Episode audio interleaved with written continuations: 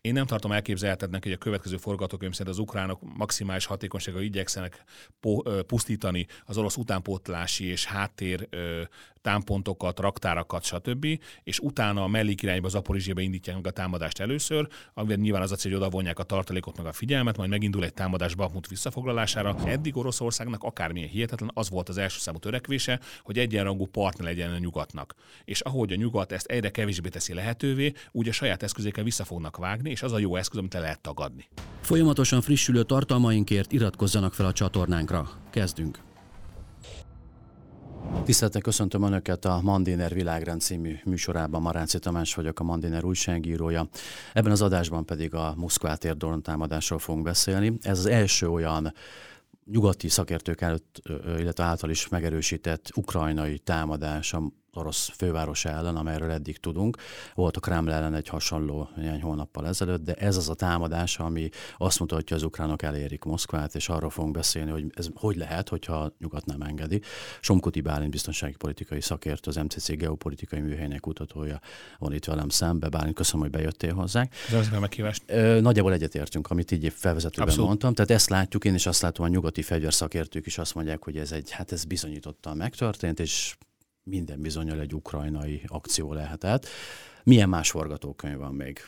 Kizárhatjuk teljesen, hogy van más forgatókönyv? Vagy? Ezt se lehet kizárni, tehát e, konkrétan ahhoz Ukrajnában gyártott drónokról kellene roncsdarabokat bebizonyítani, vagy bemutatni, hogy bebizony, azt mondhassuk egyetem, hogy ukrán támadás volt, és mondjuk máshol gyártott drónokról kéne roncsokat bemutatni, hogy azt mondhassuk, hogy egyetemen más helyről érkezett ez a támadás. Bár ahogy a kínai Mugin 5 esetében látjuk, hogy ez se biztos, hiszen azokat a kettős felhasználású drónokat bárki meg tudja venni a szabad piacon, tehát akár még fél felhasználja. Úgyhogy igazából mindig a kui prodest kinek áll az érdekében kérdésre próbáljuk megkeresni a választ ilyen esetben. A nyugat azzal a feltétele adja át a támadó fegyvereket, hogy az eszkalációt azért az ukránok kerüljék el, és egy ilyen honvédő háború szerűen a saját területeket foglalják fel ö, vele, vissza vele. E, amikor ilyen típusú támadások történtek a közelmúltban, Krím, Moszkva és Belgorod egyéb helyeken, akkor a, a nyugat mindig felszólalt, hogy itt, itt azért ácsi, Miért teszik ezt ukránok? Hogyha tényleg ők voltak, miért merik megtenni azt, hogy az orosz fővárost, egy polgári infrastruktúrát támadnak úgy, hogy ugyanezt a metódust elítélik a saját hazájukban, és a nyugati tiltakozás ellen is eszkalálják a háborút? Inkább annak a jelei látszanak, hogy az ukrán társadalom ki van éhezve valamilyen sikerre. Tehát gyakorlatilag a tavaly nyári jelentős sikerekkel járó ukrán offenzíva óta nem nagyon hallunk ukrán sikerre. Ugye nyilván nagyon komoly erőket vetettek be, és nagyon jelentős eredmény Bakhmut elfoglalásának a késleltetése közel 9 hónapig, de azt azért vegyük figyelembe, hogy, hogy előbb vagy utóbb az, hogy kisebb sikereket arattunk, az egy ilyen típusú küzdelemben nem elég, pláne úgy, hogy ennek a tétjét gyakorlatilag a nyugati és az ukrán média és az egekbe emelte.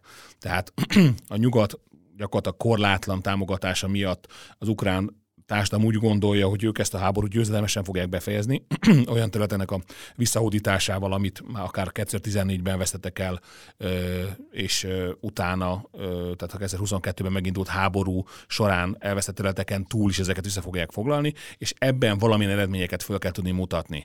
Na most az látszik, hogy ez a fajta eredmény, ez a szárazföldi erőviszonyok kiegyenlítettsége miatt egyre inkább valamilyen ilyen típusú megoldásokban, mint ezek a diverzáns támadások, vagy éppen a moszkváni támadások tud leginkább megmutatkozni. Ugye ennek van egy olyan lélektani hatás, és nem csak lélektani, hát életveszélyről van szó, hogyha egy épületet mondjuk egy dróntámadásért ott meg lehet halni, hogy megfélemlítsék az orosz lakosságot, és nem csak az orosz, hanem a, az elitet a moszkvai elitet, az, hogy Moszkvát is el tudják érni. Tehát mondhatjuk azt, hogy ettől a pillanattól kezdve, hogyha ez egyszer megtörtént, máskor is megtörténhet, igazából azt mutatták meg az ukránok, hogy itt vagyunk, képesek vagyunk rá, és ahogy mi eddig a bőrünkön egy évvel érezzük a háborúnak a, a hőségét, most már melegük lehet a moszkvaiaknak is innentől kezdve.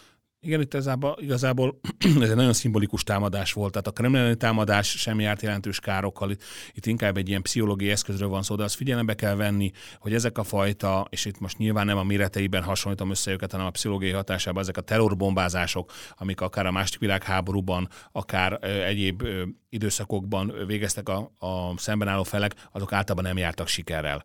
Tehát még a német városokat ért drasztikus pusztulás sem törte meg a német nép akaratát, de beszéltünk beszélünk Japánról is egyébként ebben az esetben. Tehát a, a japán kapitulációhoz is legalább akkor a mértékben hozzájött az, hogy a Szovjetunió, akivel ugye meg nem támadási szerződést kötöttek, még a jól emlékszem 39-be, gyakorlatilag annak a felrugása és a kvantum hadseregnek a gyakorlatilag a gyorsüzemű megsemmisülése volt az, ami arra kényszerítette a, a politikai vezetést, hogy békét kérjen. A lakosság gyakorlatilag sztoikus módon tűrte volna ezeket a további csapásokat is. Tehát ezeknek a, a, a hadműveleteknek általában a hatása pont az ellenkező, mint, mint amit kiváltani akarnak vele, és nem hiszem, hogy nagyon komoly félelem lenne ezekben a ö, percekben Moszkvában, hiszen azért elég szimbolikus károkat sikerült csak okozni, ugye sérültekről és halottakról sem nagyon érkezett jelentés, tehát anyagi károkról érkezett ö, kisebb jelentések. Tehát ha ez többször megismétlődik, rendszeressé válik, ne adj Isten, személyveszteségekkel jár, akkor lehet valami hatás, de akkor is inkább az, hogy, hogy az orosz lakosság inkább még több támadást, még több ö, erőszakot, és még inkább az ukrán háborúnak mi hamarabb befejezését fogja követelni. Erről még az adás végén beszélünk. A pszichológiai hadviselésnek az ilyen fajta vetületéről és az orosz megosztottságról, hogyha egyáltalán van. Ügyét majd egy Prigozsin interjút majd szóba hoznék. De még említetted azt, hogy terror terror, megfélemlítő terrorakcióban miért kifejezést mondtál. Terrorista dróntámadás érte Moszkvát, az Orosz Védelmi Minisztérium ezt a közleményt adta ki, és az lenne a, a kérdésem, hogy amikor terrorista dróntámadásnak neveznek az oroszok egy ilyen polgári infrastruktúra elleni támadást, akkor a saját akciójukat hogyan minősítik, hiszen szétlőttek olyan városokat, amelyek a frontvonal mögött vannak, polgári lakosság, polgári célpontok elleni támadások voltak, ugyanilyenek, mint amit most láttunk, sőt, súlyosabbak.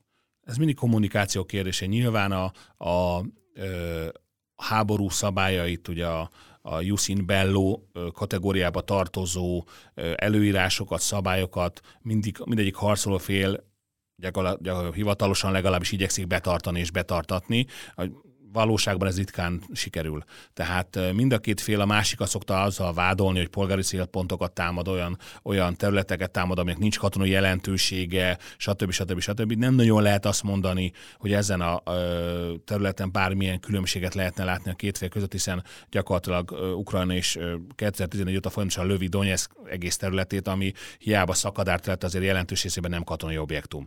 Tehát itt azért nagyon-nagyon nehéz bármilyen szinten igazságot tenni, és mindenki a saját szája érze szerint hiszi el a, az egyik vagy másik oldalnak az állítását, és nagyjából igaza is van ebből, hogy megállapítatlan az, hogy pontosan mi történik. Tehát Nyilván egy háborúban vannak ö, rossz helyre eső rakéták, előfordul, a Lengyelországban és egy ukrán légvédelmi rakétának a darabjai estek. Tehát nagyon sok olyan történet van, amiknek legalább két esélyes, vagy van egy több esélyes a magyarázata. Egy terrorista támadással igazából egyrészt a saját közönséget igyekeznek valamilyen szinten ö, mondjuk így a véleményt irányítani, másrészt pedig lehet, hogy van olyan információ az orosz hatóságoknak, amely szerint nem Ukrajnába érkeztek a drónok, hanem Oroszország területéről bocsátotta föl valaki. Lehet, hogy az a csapat, aki egyébként ezeket a diverzáns akciókat elkövette az orosz határmenti települések ellen. Ha ezt szóba hozod, akkor erről talán akkor még egy kérdés, hogy ezek a diverzáns orosz alakulatok mennyire jelentenek veszélyt a moszkvai rendszer számára. Elszigetelt jelenségek a határ mellett mozognak ukrajnai támogatással, vagy ez már annak az előjele, hogy az orosz hadseregen belül is van egy számottevő elégedetlenség, hogy fogalmazzak így, a fegyverzet utánpótlásnak a hiányosságai az, hogy az élő erőt úgy küldik harcba, hogy gyakorlatilag egy húsdárálóba beküldik, és hát erről hallunk harci beszámolókat, és nyilván a sorozottaknak, a besorozott állománynak egy része, a tartalékosoknak is a, egy része nem akar ilyen ö, háborúban meghalni. Melyik a kettő közül? Kell-e félni tőlük, vagy ez a háború belejárója? Azért nehéz válaszolni, mert semmit nem tudunk arról, hogy kik voltak az elkövetők. Ugye ukrán részről hivatalosan továbbra sem kommentálták az eseményeket, legalábbis jellegi információnk szerint. A nyugati szakértők azt mondják, hogy ez ukrán támadás volt, de ugyanúgy benne van az, hogy tényleg ez a szabotőr csapat végezte el, aki gyakorlatilag emigráns és elégedetlen oroszokból áll, akik alkalomattán a meglévő orosz állampolgárságukat felhasználva egyéb olyan területekről is bejuthattak Moszkva környéki területekre, amik nem Ukrajnából vagy nem nyugatról történik, és egy viszonylag nagyobb méret méretű, kettős felhasználású drónt bárki használhat, akár permetezése, akár filmezése, tehát bármilyen olyan célt meg tud jelölni nem hivatalos módszerekkel, amik, amik gyakorlatilag nem teszik gyanussá hatóságok szemébe. Én nem tartom valószínűleg jelenleg, hogy egy olyan ö, belső mozgolódás indult volna Oroszországban, ami ilyen típusú támadásokhoz vezet. Nyilván előbb-utóbb lesznek elégedetlenségek, hogyha ez a háború sokáig elhúzódik, de, de azokat az embereket, akik nem akartak ebben a háborúban részt venni, azokat a sorozást tavaly szeptemberi bejelentésekor kiengedték az országból. Tehát tár, nyitva álltak a határok, több százer ember hírek is hagyta Oroszországot, egyébként Grúziától kezdve Szerbiáig mindenhova menekültek. Tehát ezzel a megoldással gyakorlatilag a belső elégedetlenségnek a jelentős vagy belső elégedetlenkedők jelentős részét kiengedte az országból Vladimir Putyin. De a háborút, ez... hogyha háborút deklarál, Putyin, és más jellegű sorozás indul be, nem csak, a, nem csak ezeknek az erőknek a mozgósítása, akkor ott egy, egy, egy óriási társadalmi döntés helyzet alakul majd ki, hiszen hogy a háború deklarálása és a katonai hadműveletek lezárulta után, ott egy nyílt sisakos küzdelem kezdődik, ahol azért a sorozások más irányt fognak venni. Igen, ez, ez előfordult, hogy ez a megoldás, ez valamikor, vagy ez a döntés megszületik, de jelenleg egyelőre nincs katonai szükségszerűsége ennek a szituációnak. Tehát a tavaly nyári jelentős ukrán sikerek után került sor a részleges mozgósítás elrendelésére, és a a teljes mozgósításhoz is azért még vannak lép, lépcsőfokok. Tehát a Ukrajna most jelentős sikereket él erre a, a nyár, most már mondhatjuk, hogy a nyári jelentálmadása során, hiszen gyakorlatilag holnapi nap van még a lehetőség, megint is onnantól kezdve nyárról beszélünk. Tehát ha megindítja ez a támadást, a nyári támadást, akkor utána neki nagyon komoly sikereket kell elérnie, hogy ez ténylegesen ilyen lépésre kényszerítse az orosz vezetést. Ugye most azért nem olyan erők állnak egymásra szemben, mint tavaly nyáron. Most azért mozgósítottakkal elég rendesen feltöltötték az orosz hadsereg állományát. A hírek szerint nem csak 300 ezer embert, hanem még titokban egy 200 ezer embert behívtak, akiket valamilyen szinten kiképeztek és a frontvonalba küldtek. Tehát igazából Ukrajna nem kapott annyi katonai eszközt, mint tavaly nyáron, tehát azért nem akkor az ukrán fölény, ha egyáltalán van tényleges fölény, amiről ugye nincs pontos tudomásunk, mint, mint tavaly volt. Az látszik azért, hogy, hogy Oroszországban is egyre többen kezdik követelni, hogy komolyabban vegyék a háborút annak a hangja, és pontosan azok az embereket hagyták elmenni az országból, akik a háború befejezését követelték volna. Tehát egy-egy akcióról lehet beszélni, de így kívülről nézve Oroszországot, és hozzátéve, hogy inkább katonai szakértő vagyok, mint Oroszország szakértő, nem nagyon látom egyelőre a Vojen korokon a, gyakorlatilag a legfőbb, ilyen szempontból a legfőbb információs forrásaimban, nem nagyon látom azt, hogy ők bármilyen szinten a háború befejezését követelnék, épp ellenkezőleg. Tehát az ilyen típusú lépésekre hatékonyabb, keményebb, erősebb válaszokat akarnak, és Prigozsinhoz hasonlóan egy jobban és hatékonyabban működő orosz katonai vezetést. Ennek látjuk látjuk a jeleit. Nyugati források szerint Kievet május hónapban 17 drón, illetve rakétatámadás érte. Ez azt mutat, egyes elemzők ebből azt látják, ebből a tendenciából, hogy az oroszok készülnek az ukrán ellentámadásra, erről mindjárt beszélünk, hogy ez mikor és hogyan, milyen formában következhet be, és azt írják, hogy az oroszok egy ilyen előzetes támadásként gyakorlatilag az ukrán légvédelmet, rakétavédelmet tesztelgetik, szisztematikusan gyengítik, hogy utána az ellentámadás során egy legyengült légvédelemmel az ukránok ne tudjanak hatékonyak lenni. Ez történik most? Nagyjából ez a reális forgatókönyv egyébként. Nagyon érdekes, hogy több olyan videó is fölkerült olyankor csatornákra, ahol ukrán S-300-as rendszernek a megse- vagy rendszerek vagy elemeinek a megsemmisítése látható. Tehát az S-300-asra azt kell tudni, hogy ez egy nagy hatótárság légvédelmi rendszer.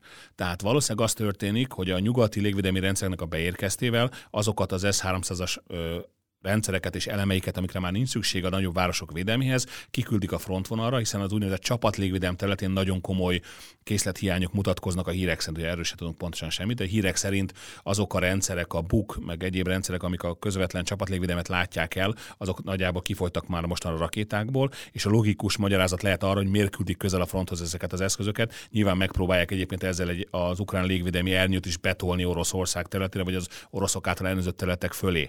Viszont annyira közel küldik a fronthoz, hogy a 40-80 km hatótávolságú kamikáze drónok már elérik őket. Tehát innentől kezdve célponttá vállalatnak, és több, többnek a megsemmisítéséről is van videó. Tehát gyakorlatilag az látszik, hogy az ukrán légvédelem most küzdködni kezd, és ha ez hosszabb távon így folytatódik, akkor azért egy, egy, egy szárazföldi offenzívának legalább az a feltétele, hogy az ellenség ne tudjon közbeavatkozni a légierővel, de ez ideális esetben az, hogy a saját légierőm tudja támogatni. Na most több olyan esetet láttunk már a második világháborúban is, amikor a légierő képes volt egy ellentámadást megakasztani, vagy éppen tönkretenni, vagy tönkreverni. Úgyhogy ha ez, ha ez a helyzet kialakul, akkor azért nagyon-nagyon kritikus helyzet lesz az ukrán hadsereg számára. Zelenszky hétfőn egy videóüzenetben azt mondta, hogy a Patriot rakétavédelmi rendszer 100%-ban leszette az orosz rakétákat. Ez hihető adat? Nem. Tehát ez egy retorikai fogás egy ukrán. Abszolút, tehát neki mutatnia kell, hogy a megkapó nyugati eszközök tökéletesen működnek. Ugye amikor a, a Patriot üte, ütegnek bizonyos elemei megsérült, ugye pontosan nem tudjuk, hogy mi sérült meg, de az amerikai fél is elismerte, hogy egyes részei megsérültek, akkor volt olyan videó, azt lehetett látni, hogy mind a 32 rakétát gyakorlatilag egy percen belül kilövik, és azok közül is volt egy-kettő, ami nem működött. Tehát alapvető mondjuk így taktikai ilyen légvédelmi rakéta rendszerek működtetésekor, hogy egyszerre legalább két rakétát indítanak, de itt most nem két rakétát indítottak egyszerre, hanem valószínűleg többet. Tehát nincs százszerzalékosan működő rendszer, meghibásodás, az ellenfe, ellenséges rendszernek a működése, vagy bármi elektronikai zavarás gyakorlatilag nem teszi lehetővé, hogy százszázalékos sikerességről beszélessünk, de nyilván nagyon sok elfogás történt, nagyon sok sikeres elfogás történt, hogy a Kievnek az egész területéről szedtek össze darabokat, Petrio darabokat, látható voltak a különböző alkatrészek, de azt szinte biztosan ki lehet jelenteni, hogy százszázalékosan működő rendszer sincs, hogy az ukrán jelentések is azt szokták hangsúlyozni, hogy 98-95%-os hatékonyságot mutatnak fel, azért reális szám egyébként, bár az, hogy ez rendszeresen előfordul, az is nehezen hihető. Egyszer-egyszer össze lehet hozni ennyit, de az teljesen kizár dolog, hogy mondjuk egy, egy, egy több százas támadás, vagy egy vagy több tucat eszközből álló támadás esetén mindegyiket, vagy 90%-et sikerülne elfogni. Ez egész csak a morálnak szól, annak szól, hogy igenis hatékonyan védekezünk, és a másodlagos célpontra beengedtünk egy-két rakétát, azok nem okoztak jelentős kárt. Most az ellenfél kölcsönös kóstolgatása zajlik, egy ilyen vihar előtti csend. Említetted, hogy ez már nem egy tavaszi offenzíva lesz, hanem nyári. A BBC készített egy interjút három nappal ezelőtt az ukrán nemzetbiztonsági tanács főtitkárával, Alexei Danilovval, aki ebben az interjúban nem sokat mond, de azért nem mond sokat, mert nem mondhat. Egyértelmű. Igen, hogy egy ilyen, azt valami olyan mondatot mond, hogy ez egy annyira történelmi pillanat, hogy ezt nem szabad elrontanunk, tehát emiatt kevés információt mond, mert nem akarják elrontani. De a kérdésem az, hogy a, a drón, a műholdas kém megfigyeléseknek, vagy katonai megfigyeléseknek a korában mennyire lehet meglepni az oroszokat? Tehát Igazából senkit nem lehet meglepni. Az, or- tehát az erőcsoportosításokat, a, a, az, hogy hol álltak fel az ukránok, és ugye Danilov csak annyit mond, hogy, hogy bármik pillanatban elindult az ellentámadás, azt jelenti, hogy nagyjából a helyükön vannak már azok a alakulatok, illetve az a nyugati nehéz technika, és ugye ez egy másik kérdés, hogy megérkezette vajon egy hatékony támadáshoz ez a nehéz technika, hogy, hogy bármelyik pillanatban elindultak, az oroszok már nagyjából látják, hogy hol vannak az ukránok. Te melyik térséget valószínűsített? Kezdjük ezzel, aztán meg beszélünk a részletekre. Hol indulhat meg az ellentámadás? Hát azt érdemes látni, hogy ugye nem csak a NATO-nak van nagyon komoly felderítési képessége, hanem a világ többi részén is van. Én elsőről egyébként érdekes mondom Kínának és nem Oroszországnak. Tehát Oroszországnak is vannak katonai fejlődő műholdjai, amik nyilván ezt a területet most rendkívül ö, intenzitással figyelik, de azért Kínának rendkívül ö, az Egyesült Államokat megközelítő méretű képességei vannak a világűrbe. Tehát én nem tartanám kizártnak azt, hogy valóban ezen a területen már indult az együttműködés, és a kínaiak megosztják az adataikat az orosz vezetéssel, ami logikus lenne egyébként több szempontból is. Az látszott, hogy korábban az orosz ö, katonai vezetés nem volt képben, nem volt tisztában az, hogy mi, mivel áll szembe. Most egyre többször jelennek meg olyan információk a vojenkoroknál, például az egyik csatornán részletesen felsorolták azokat a dandárokat, amelyek a két várható irányba, az Aporizsénél és Bahmutnál gyakorlatilag szembeállnak velük. Na most ez lehet megtéveszt, és ez lehet a saját oldalnak egyfajta ilyen fitoktatás, hogy mi mennyi mindent tudunk, és a valóságban nem is így van. De miután másik oldalról Ukrán nem érkezik se cáfolat, se megerősítés, nem lehet ezeknek a valóságtartalmat ellenőrizni. Én nem tartom elképzelhetetnek, hogy a következő forgatókönyv szerint az ukránok maximális hatékonysággal igyekszenek pusztítani az orosz utánpótlási és háttér támpontokat, raktárakat, stb.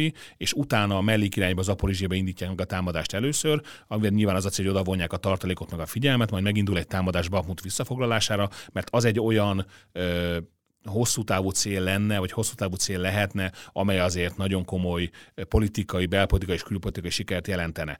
De pontosan, ahogy mondtad, a műholdak korábban nem lehet ezeket az erőszevonásokat elrejteni, tehát nem csak ö, ö, képalkotó, tehát fényképezőgépekkel látod műholdak vannak, radarral, hőkamerákkal látod műholdak, és az előszinte lehetetlen eldugni ezeket az eszközöket. Tehát amíg egy optikai megfigyelés ellen egy jó átszázó hálóval, egy jó átszázásra el lehet bújni, addig a harckocsiknak a motorját például, vagy a radar eszközöknek a radar hullámai előző nagyon nehéz elrejteni ezeket az eszközöket. Ráadásul pontosan a légvédelmnek a sajátosságai miatt lehet látni, hogy hova telepítettek egy légvédelmi üteget, és az körülbelül mennyi egységet tud meg, meg megvédeni. Tehát nagyjából látható ezek, ezek az irányok. Én arra számítok, hogy a napokban, hetekben meg fog indulni Zaporizsébe a támadás, és utána nem sokára indul Bakmutnál is. Most lehet, hogy Bakmutnál nem közvetlen Bakmut lesz az irány, hanem mondjuk valamelyik szárnyán próbálnak előre törni, vagy mondjuk Severodonetsz és Lysychansk irányába indulnak, hiszen ezek közül, ezeket a városokat visszafoglalni is óriási siker lenne, és a visszafoglalásokkal gyakorlatilag a Bakmuti állás például tartadatlanná válik. Igen, egy óriási ö, visszalépés az oroszok számára. Ugye a Wagner csoport kivonulóban van, átadja az, ezeket a hitfőállásokat ugye az orosz hadseregnek. Prigozsén mindjárt behozom a képbe ezt a, ezt a dominózus interjút, ebbe egyébként azt mondja, hogy nagyon gyenge az orosz hadsereg. A második legerősebb a világon, a Wagner után, de óriási gyengesége az, hogy nem lehet tudni, hogy utána az ukrán ellentámadásnál az orosz hadsereg a Wagner nélkül Bakmutot meg tudja tartani. Tehát ez teljesen egybevág azzal, amit ugye te mondasz. Az Zaporizsiát valószínűsítik, hogy hogy a Melitopol fele arra tudnának áttörni és elvágni az orosz arcvonalat, és harmadik opciót te sem mondasz akkor. Nem nagyon, mert hova tudnának támadni. Tehát igazából ennek az ukrán támadásnak mindenképpen valami olyan sikert kell elérnie, ami akár politikailag, akár belpolitikailag, akár külpolitikai eladható. Tehát azok az áldozatok, amiket elkerülhetetlen meg fognak hozni ebben a támadásban, annak meg kell, hogy érje. Tehát olyan sikert, olyan ö, célt kell, hogy elérjen, amiben gyakorlatilag utána igazolni lehet az erőfeszítéseket. Tehát én úgy látom, hogy Harkov környékén ugye el lehet megint az orosz határok, de igazából ott egy nagy üres terület van, nincsenek nagyvárosok, nincsen, nem lenne semmi értelme. Orosz területre betörni az alkalomattán súlyos megtorlás vonhatna maga után, ugye ne felejtsük el azt, hogy azért vannak tömegpusztó fegyverek az orosz fegyveres a kezében, és egy ilyen típusú lépésre lehet, hogy így reagálnának. Tehát semmit nem lehet kizárni. Tehát nagyon, nagyon veszélyes az az álláspont, amit egyes szakértők képviselnek, akik kategorikusan kizárják az alkalmazásukat, a másik szél szélsőség, amely kategórikusan bizonyítottnak látja az alkalmazásokat, az is veszélyes. Tehát én úgy mondom, hogy van egy nagyon komoly bizonytalanság ebbe a háborúba, de az is lehet akár mondjuk, hogy egy valamilyen olyan megoldás van az oroszok tarsajában, amire nem is tudunk fölkészülni. Hogy számtalanszor láttuk, hogy mind a két fél meg tudta lépni, lepni a másikat. Ugye a háború elején a Bayraktárok gyakorlatilag halomra lőtték az orosz járműoszlopokat, meg parancsnoki központokat, vagy vezetési pontokat sem is tettek meg, és utána most teljesen eltűntek. Vagy most már a himars kapcsolatban is merülnek föl kételyek, hogy sikerül vagy zavarni az orosznak a GPS jeleket, és ennek köszönhetően nem olyan pontosak már a HIMARS csapások. Tehát, hogy nem is, hogy így van, de azok, hogy eltűntek a győzelmi jelentések a sikeres HIMARS bevetésekről, vagy a bajraktaros bevetésekről, azért utal valamire. Uh-huh. Tehát gyakorlatilag ez egy oda-vissza játék, és egy, egy másik irányban, más területre mért ukrán csapásnak nem lenne meg az a hozadéka, amit joggal vár el tőle úgy Ukrajna, az ukrán vezetés, mint a nyugati támogatók. Most említetted a technikát, és én is elvá- nem vágtam el ezt a szállat. Az, a nyugati nehéz technikának az érkezése az nagyjából leszállítódott arra, hogy egy hatékony ellentámadás indulhasson, hiszen néhány hónappal ezelőtt még úgy számolgattak az elemzők, hogy ez nyár közepe, nyár vége lesz reálisan az, amikor a kiképzés célba ér, és a nehéz technika ott lesz ugye most május vége van. Tehát, mint hogyha hogy egy mostani ellentámadás idő előtti lenne, de az ukránok ugye lebegtetik, hogy ezzel együtt elindul. Hogy látod ezt? Az a baj, olyan információknak sem mondjuk a birtokában, mint az, hogy pontosan hány darab harckocsi érkezett be, milyen típusú segítség érkezett, ami azért nagyon sok mindent nyilvánvalóvá tenne. Az biztos, hogy ilyen típusú eszközből túl sok nincs nyugaton. És az Egyesült Államok minimális mennyiségű egy zászlóannyi harckocsi, vagy kevesebb, egy zászlóannyi harckocsi és egy zászlóannyi Bradley átadását erősítette meg, amelyekből még átadását kiszerelik a legmodernebb eszközöket, nehogy orosz kézbe kerüljenek. Tehát gyakorlatilag ez inkább egy szimbolikus segítség. Nyugat-Európának meg nincs ennyi eszköze. Tehát a leopárd nagyon komolyan modernizálni kell, előtte karban kell tartani, harckész állapotba kell hozni, azok legkorábban az ősszel érkezhetnek a hírek szerint, úgyhogy azok az átadott eszközök az olyan 50 50-80 körüli Leopard 2-es, illetve a szintén egy olyan 200 körüli ö, szovjet eredetű T-72-es, amit, amit Csehországtól és Szlovákiától, bocsánat, Csehországtól, Szlovákiától és Lengyelországtól kapnak az ukránok, az pedig nem elég ahhoz, hogy egy nagyon komoly támadás megindulhasson vele. Tehát nagyon-nagyon sok a kérdőjel, nagyon sok a kérdőjel azon a területen, hogy a, a milyen har, harcmodorra készülnek az ukránok, hiszen a tavaly nyáron alkalmazott alapvetően könnyű járművekre összpontosító, könnyű csoportokat mozgató harcmodort azért meg lehet ismételni, csak mondjuk egy fölkészült orosz védelmes szemben sokkal kisebb az esélyük.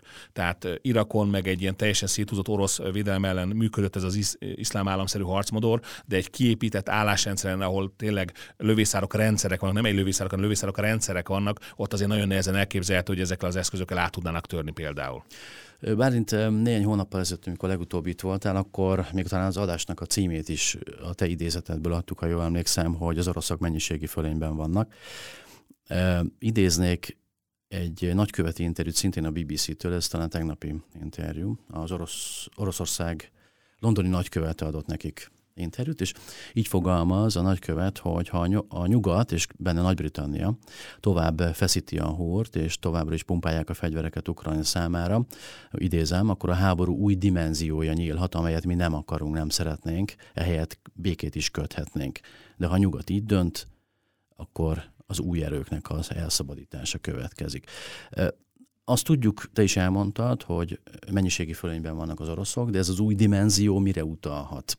A háború deklarálás, és arról, amiről beszéltünk, hogy új típusú sorozás, még több embermennyiség, még több technika, még több szovjet technika a raktárakból, utal arra, hogy 16-szor nagyobb Oroszország Ukrajnánál, és hogy ne, ne húzogassák a macska bajszát, mert végtelen tartalékaik vannak. De az új dimenzió mit jelenthet a fenyegetés? Sok mindent jelenthet.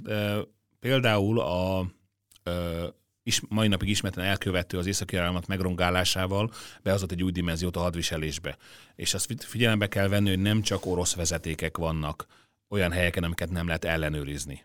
Vagy például a kettős célú infrastruktúra, ez lehet akár az elektromos rendszertől kezdve a, a repülőtereken át bármi, a mindent ez a célpont lehet. De az is elképzelhető egyébként például Fehér Oroszország tette meg azt a lépést, hogy az általa vagy a vele szemben elrendelt szankciónak a hatására felmondta a szellemi tulajdonról szóló megállapodásokat. Na most képzeljük el, amikor valaki Mercedes alkatrészt kezd el gyártani gyakorlatilag engedély nélkül, de teljesen kompatibilis módon ö, sorozatban. Tehát olyan területekre is kiterjedt ez a háború, ami alapjaiban rengetheti meg a világunkat. És azért gondolom úgy, és azért szoktam azt elmondani, hogy független attól, hogy Ukrajna valójában és valóban a, a szabadságát, a függetlenségét véd, és valóban a túlélésért harcol, és ehhez minden erkölcsi segítséget megérdemel, az anyagi, ez egy másik történet azért, de, de érdemes lenne elgondolkodni nyugaton annak, hogy mi történik akkor, nyugati vezetésnek bele kéne gondolni, mi történik akkor, ha nem a mi forgatókönyv szerint alakulnak az események. Tehát a NATO tervezési alapelvek kimondják, hogy föl kell készülni a legjobb esetre, a legrosszabb esetre, meg a legvalószínűbbre. A nyugat és a nyugati média, a nyugati politikusok folyamatosan a legjobb esetről beszélnek. De mit történik akkor, ha mondjuk Lengyelországot ellátó, szintén a Balti-tengeren futó vezeték sérül meg? ismeretlen körülmények között. Persze mindenki az oroszokat fogja vádolni, és valószínűleg ők is voltak, de ők le fogják tagadni. És ha nem tudnak olyan bizonyítékokat felhozni, amelyek egyértelműen arra utalnak, hogy az orosz búvárok vagy egy, egy, egy hadihajó dobta le ezt az eszköz, ami fölrobbantotta, már pedig valószínűleg úgy fog történni ez a támadás, akkor mi lesz? Tehát itt mindenki abban a hitben, abban a nagyon gőgös, nagyon beképzelt, nagyon arrogáns hitben él, hogy ez a háború nem lehet rosszabb, nem, hoz, nem lehetnek rosszabb fordulatai, nem lehet egy olyan ö, meglepetés benne, amikor mi tátjuk csak a szánkat, és, és nem a Storm Shadow rakétákkal lőtt Luhanskról van szó, vagy a orosz diverzások által bevett kisvárosról, hanem mondjuk például egy, egy, egy huligán csapat mondjuk végigpusztítja Nagy-Britanniát akiket valamilyen okból nyilván orosz titkos ügynökök fölhetszeltek, de ez a kapcsolat nehezen lesz bizonyítható is, és egy olyas valami történik, vagy iszlamista támadásokról. Ugye szír börtönökben, meg orosz börtönökben van egy csomó iszlamista. Fogják őket, elviszik valahova, valamilyen európai területre, és csak elengedik őket kapnak pénzt, meg felszést, csináltok valamit. De ezek nyilván for, fantázia forgatókönyvek, csak most azon ötletelek, hogy mire gondolhatod az orosz nagykövet. És a lehetőségek tárháza szinte kimeríthetetlen. Tehát az a fajta ö, nyugati gondolkodás, hogy azért, mert így volt 50-100 évig, vagy akár az elmúlt 30 évben, az nem jelent ez, hogy ez a következő egy hónapban is így lesz. Én az elgondolkodtam, amit mondasz, mert azt hittem, hogy a katonai dimenziót fogod tágítani, de te most egy olyan új dimenziót értelmeztem, hogy nem katonai eszközökkel Abszolút. zajlik feltétlenül a hadszintéren új fegyvereket fognak bemutatni, amin meglepődünk majd, hanem olyan hadi eszközöket, vagy katonai pszichológiai hadviselésnek egy olyan eszköztárát, amelyek kitágítják a hétköznapokban a háborút. Ez egy elég, elég negatív forgatókönyv. Ez ez a valószínű. Ez a Tehát valószínű van egy olyan fogalom, van egy olyan koncepció, úgy hogy a negyedik generációs hadviselés, és az arról szól, hogy megszűntek a tabuk, megszűntek a határok, és tegyük hozzá jelentős mértékben ezeket a tabukat pont a nyugat szüntette meg. Tehát az, hogy NGO-kat ö, olyan módon használnak fel, ami egyértelműen a titkosszolgálatnak a korábbi módszereit idézi, ö, felforgatás és egyéb tevékenységek. Az például, hogy gazdasági módszereket alkalmaznak egyértelműen katonai fegyverként. Ö, az, hogy is nem a szankciókra gondolok, ö, de mondjuk a SWIFT rendszerből van kizárás például vagy az a fajta megoldás mondjuk, hogy, hogy célzott sajtókampányokkal igyekeznek ö, civil elégedetlenséget kirobbantani, vagy alkalmattal meg is finanszíroznak ilyen mozgalmakat. Tehát ezek mind-mind arra mutatnak, hogy a, az érdekérvényesítésnek, aminek csak egy része a katonai, meg a diplomáciai, annak teljesen kiterült az eszköztára, és ezeket az eszközöket lehet egymásra ható módon alkalmazni. És ezt zárójelben meg a nyugat is többször megtette, csak most elfordul, hogy az oroszok fogják megtenni, hogy eddig Oroszországnak akármilyen hihetetlen, az volt az első számú törekvése, hogy egyenrangú partner legyen a nyugatnak. És ahogy a nyugat ezt egyre kevésbé teszi lehetővé, úgy a saját eszközékkel vissza fognak vágni, és az a jó eszköz, amit le lehet tagadni. Köszönöm szépen ezt a forgatókönyv felvázolását. Meglátjuk, hogy ez lesz. A szomorú világ jön hogyha ez, ez, ez az új dimenzió ezt jelent, és a nyugat és az oroszok esetleg egy tűzszüneti egyezménybe Ukrán részvételével nem tudnak mondjuk fél éven belül megegyezni. De az jutott eszembe, és akkor most rátérek arra, amit már többször mondtam, Jevgenyi Prigozsin interjúra öt nappal ezelőtt, tehát a Wagner csoport vezetője interjút adott egy orosz újságnak, és ugyanezt mondja ezt a hibriszt veti föl az orosz vezetés szemére, hogy ezt a háborút mi is elveszhetjük oroszok. És ő azt mondja, hogy ennek az egyik, néhány dolgot idézek, például azt mondja, hogy az az egész nácitlanítás, ami miatt elindult, tap, végig tapostuk a, a csizmáinkkal Oroszországot, a nácikat üldözzük, közben pedig egy összeforrott nációvá alakítottuk Ukrajnát, mert összefogtak az el, a mi akciónk hatására. Azért mentünk, hogy demilitarizáljuk Ukrajnát, ennél militarizáltabb Ukrajna a szomszédunkban még életünkben nem volt, ez lett az eredménye az akciónknak. És, és folytatódik a sor, a stratégiai, taktikai hibáknak a felsorolás és az, hogy ennek az eredménye az lesz, hogy a megerősödött Ukrajna, amely nyugat fele toltunk, ez az akcióval, végeredményben egy orosz katonai bukással is végződhet, ha nem figyelünk oda, és az orosz vezetés nem küld fegyvereket, nem mozgósít, nem löki bele a fegyvereket és a stratégiát ebbe a háborúba, egy minél hamarabbi döntés érdekében. Hogyan látod ezt a kritikát? Ez egy sértett embernek az odabökése az orosz katonai és politikai vezetés számára, vagy ő belülről látja a viszonyokat, és tényleg van egy nagy baj az orosz hadseregen belül. Rigozsinál azért azt érdemes tudni, hogy ő az a típusú ember, aki közvetlenül Putyinnak köszönheti azt, amit elért. Most nem feltétlenül Putyin elnöknek a, leg, a legbelsőbb körének, tehát az orosz elnök legbelsőbb köréhez tartozik sok szempontból. Tehát uh, Sojgu pedig van egy ilyen mondás, hogy már akkor is tényező volt, amikor Putyin még uh, taxizott Szent, Szentpéterváron. Tehát vannak olyan uh, tényezők, vannak olyan hatalmi központok Oroszországban, amit még Putyinelnek is figyelembe kell vennie, hiába korlátlan a hatalmasok szempontból. És a hadsereg az egyik ilyen. Na most tény az, hogy az orosz hadsereg fölmutatta az összes elképzelhető hibát, amit föl lehet hasonló esetben mutatni, és ugyanazokat a ö, ballépéseket megtette, amiket az 1812-es orosz hadsereg, az 1941-es vörös hadsereg fölmutatott egy külső invázió vagy egy támadás esetén. Tehát a szervezetlenséget, a korrupciót, a felkészületlenséget és az összes olyan típusú hibát, amit ilyenkor egy ilyen típusú szervezet el tud követni. De azért nem szabad Prigozsin szerepét szerintem túlértékelni, mert pontosan amiatt, hogy ő ez a kvázi belső köröz tartozik, ő inkább inkább, sokkal inkább egy bunkós bot, amivel az orosz vezetés, az orosz legfelső vezetés terelgeti az eseményeket, mint egy tényleges, mondjuk így hatalmi központ. Tehát Prigozsin nagyon szeretné magát önálló tényezőként beállítani, de nem az. Szerintem. Tehát nyilván, hogyha most egy-két napon belül kiesik egy hotelablakból, akkor önálló tényezővé próbált válni, és utána hirtelen megváltozott a, a elfogyott körött a levegő, de én sokkal inkább úgy látom őt, mint egyfajta agresszív Gézát. Tehát az ő szerepe az, hogy az orosz társadalom legalsóbb rétegei számára egyfajta ilyen leeresztő szerepként működjön, ahol ő nagyon hangosan, nagyon durván, nagyon a legegyszerűbb stílusban, sokra ordinári módon közölje hatalmasokkal azt, hogy mi az, amivel nem érted, mi az, ami nem működik jól. Nyilván, amiket felsorol hibáknak egy jelentős része igaz. Tehát az a fajta orosz hadsereg, amely rendkívül túl, túl bürokratizált, sok szempontból felkészületlen módon ment bele ebbe a háborúba, olyan alakulatokkal, akik a, sokszor a felszereléseket a saját zsebükből vásárolták meg, azoktól nem lehet elvárni azt, hogy a, a Wagnerhez hasonló professzionális módon harcoljanak és valóban sokszor megdöbbentően alacsony teljesítményt nyújt az orosz hadsereg. De azt érdemes látni, hogy az ő szerepe sokkal inkább egy szerintem inkább a maszkirovkának egy eleme. Tehát annak az eleme, hogy a nyugat számára azt láttassuk, amit a nyugat látni akar. Nyilván benne van a pakliba, hogy Oroszország 106 éven belül harmadszor is összeomlik, ugye 1917-ben összeomlott a cári birodalom, 1991-ben összeomlott a Szovjetunió, és benne vagy 2023-ban Putyin rendszer is összeomlik. De az nagyon meglepne az orosz vezetés semmit se tanult volna a történelemből. Tehát Tehát gyakorlatilag pontosan azok a lépések, mint például kiengedték az elégedetlenkedőket a sorozás előtt, azt mutatja, hogy azért az orosz vezetés szándékosan törekszik arra, hogy ezek a feszültségek ne lépjenek túl egy bizonyos szintet. Nyilván nem lehet mindent megakadályozni, de egy bizonyos szintet ne lépjenek túl. És sokkal inkább úgy látom Prigozsint, mint egy ilyen leeresztő szerepet, meg egy odamondogató embert, hogy a szegény ember legkisebb fia elindul, és aztán megmutatja a királynak, hogy hol lakik az öreg Isten. Tehát gyakorlatilag egy ilyen, egy ilyen mitológia alakszerepbe tette magát Prigozsin, és a nyugat ráépítve igyekszik egy narratívát fölépíteni. Hogy megosztott lehet... Oroszország. Tessék? Hogy ezzel látassák, hogy megosztott Oroszország. Pontosan. Tehát azért azt lássuk, hogy az oroszok rendkívül módon paranoiásak. Tehát az, hogy ez a fajta tevékenységet Prigozsin következetesen és tartósan hosszabb ideje tudja tenni, ha ez nem egyezne az orosz vezetésnek a szándékaival, akkor ezt nem tudná megtenni. Uh-huh. Tehát múltkor meghívták például a hivatalos állami tévébe is. Na most ez azért ez egy olyan fejlemény, ha jól emlékszem, ott adta ezt az interjút egyébként. Ez egy olyan fejlemény, amire korábban azért nem volt precedens. Tehát nyilván az orosz vezetés elégedetlen a hadsereggel, amire viszonylag kicsi a ráhatása, és ezt egy ilyenfajta külső módszerrel oldja meg, hogy a kifejez az elégedetlenségét a hadsereg felé. Most a hadsereg egyértelműen sikereket kell tudnia felmutatni.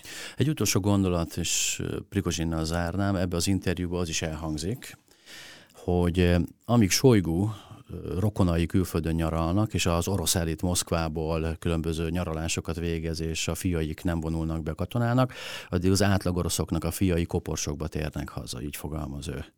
És az lenne a megoldás, akkor lenne kevésbé feszültség az orosz társadalomban, akkor lenne elkerülhető egy 17-eshez hasonló belső forradalom és a Putyin rendszer bukása, hogyha esetleg az elit is megtapasztalna, hogy milyen az egyik fiamat koporsóba vissza kapni a frontról. Akkor lenne igazság Oroszországban. Ez is a feszültséglevezetésnek egyfajta módja, vagy, vagy azért ez egy tényleg olyan kiszólás az orosz elitnek, hogy a társadalmi felelősségvállalásban, a kár szétterítésben nem csak a keletről ide importált orosz katonákat kéne bevetni vérszivattyúban, hanem az orosz elitnek is oda kell küldeni a honvédő háborúban, hogyha fontos a haza a fiait ez is inkább egy ilyen, egy ilyen nyomáscsökkentő intézkedésnek látom. Ugye Peszkovnak a fia nem sokkal korábban hm. szerelt le a Wagner-től azok után, hogy hónapokat, vagy talán egy évet is szolgáltat, és utána mind a ketten, vagy Prigozsin nagyon meleg szavakkal lecsetelte a teljesítményét. Tehát ez is azt mutatja, hogy Prigozsin az orosz vezetésnek a belső köréhez tartozik, és ez egyfajta társadalmi kritika volt az orosz elit számára, még nyilvánvalóan igyekszik elkerülni a háborúnak a negatív következményét, és pontosan ezekből a lépésekből látszik, hogyha valaki, akire a nyugat számít, az nem egy Prigozsin féle megmondó ember, hanem az a csalódott elit, akinek az életszínvonal, akinek a korábbi élete, akinek alkalmatán gyerekeinek az élete veszélybe került ezzel a háborúval.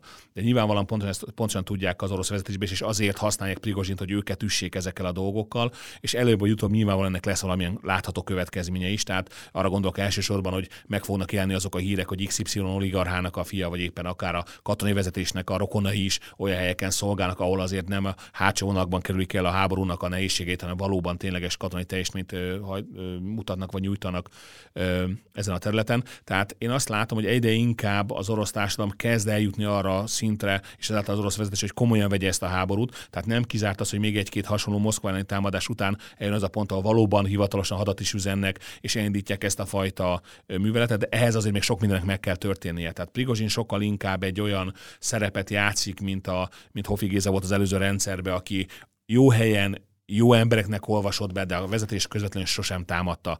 És én nem véletlenül az elmúlt napokban Prigozsin is több olyan kijelentést is tett, amiben egyértelművé tette, hogy ez nem Putyin elnök és a, az orosz legfelső vezetés irányába szánja ezeket a kritikákat, hanem a nehezen és lomán működő hadsereg irányába. Köszönöm szépen, Bálint, hogy itt voltál, és visszavárunk egy következő alkalommal. Meglátjuk, hogy a tavaszi helyett a nyári hadművelet mikor indul, és akkor egy újabb elemzés. Jó? Köszönöm, okay, szépen. köszönöm szépen. Köszönöm szépen. Sonkuti Bálintot hallották, látták, kedves hallgatóink, nézőink. Ez volt a Mandiner heti podcastja. Jövő héten folytatjuk viszontlátásra, viszonthallásra. Ha tetszett a videónk, iratkozzanak fel a csatornánkra, és kövessék a Mandinert minden lehetséges fórumon.